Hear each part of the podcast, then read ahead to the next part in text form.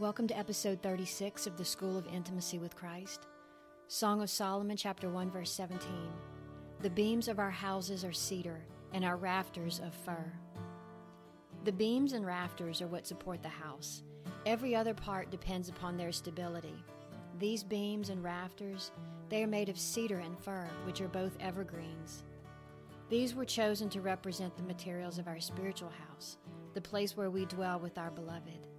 They have no season when they are dried up and brown. Evergreen, always full of life, green and flourishing. You can't always see the beams. They may be hidden by walls and roof, but they provide the support for everything else. In the same way, our secret hidden times with the beloved are what builds strength into our life. This intimate fellowship is the support that the rest of our life leans upon.